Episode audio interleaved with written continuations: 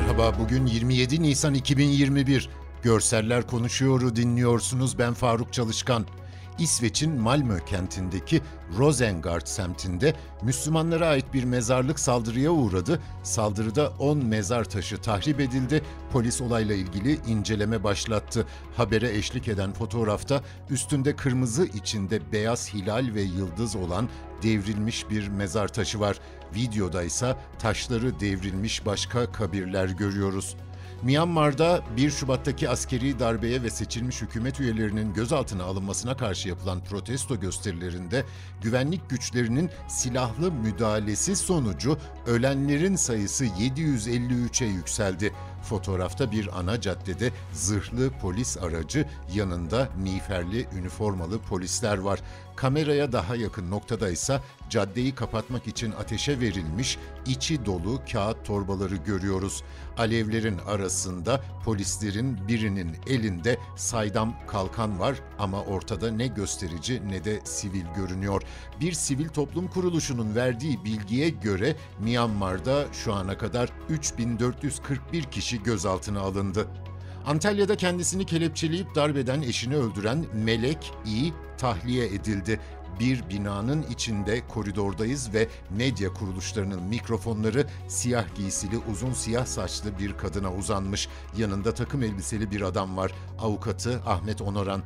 Antalya 3. Ağır Ceza Mahkemesi'nde dün yapılan duruşmada savcı ve müşteki avukatı Melek İ'nin hapis cezası almasını istedi. Sanık Melek İ de savcının mütalasına karşı savunmasında eşinin ilk defa kendisini olay günü darp etmediğini, önceki günlerde de şiddete maruz kaldığını söyledi. Olay günü kendisinin daha öncekilerden daha uzun süre şiddete maruz kaldığını anlatan Melek İ, eşinin kendisini kelepçeleyip darp ettiği sırada çocuklarının sesini duymadığını ve korkuya kapıldığını dile getirdi. Eşini öldürdüğü için üzgün olduğunu dile getiren Melek İ, eşim ölmemiş olsaydı ben veya çocuklarım ölecekti dedi.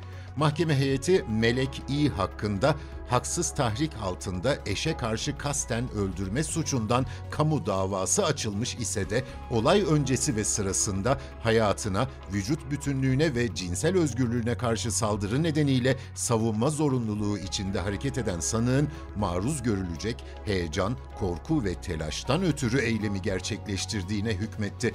Bu gerekçeyle sanık hakkında ceza verilmesine yer olmadığına karar veren mahkeme heyeti aylardır cezaevinde olan Melek İ'yi tahliye etti.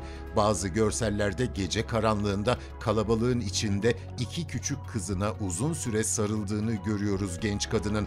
Tekrar en başta anlattığım videoya dönelim ve Melek İ ve avukatının sözlerini aktaralım. Çocuklarıma kavuştum. Bu gece artık rahatça uyuyabileceğim. Yiyeceklerde bir sıkıntım yoktu. Sağ olsun koğuş arkadaşlarım.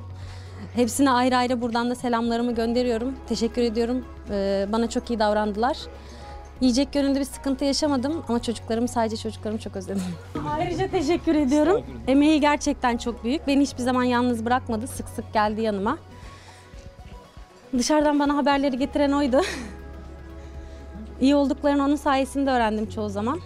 Ne olursa olsun bir tarafta sevinç var, bir tarafta da üzgünüz. Yani e, böyle bir oşa yaşanmasaydı keşke ama gelinen nokta bu.